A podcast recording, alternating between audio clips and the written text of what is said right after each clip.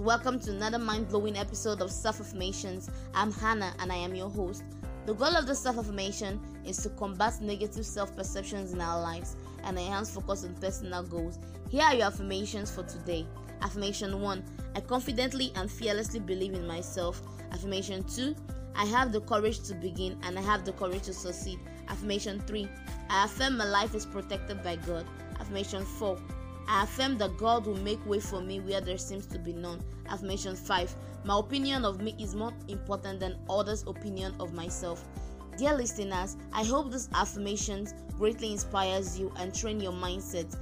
Thank you for listening to this podcast, guys. Please share and recommend this podcast to your families, your friends, your loved ones, etc.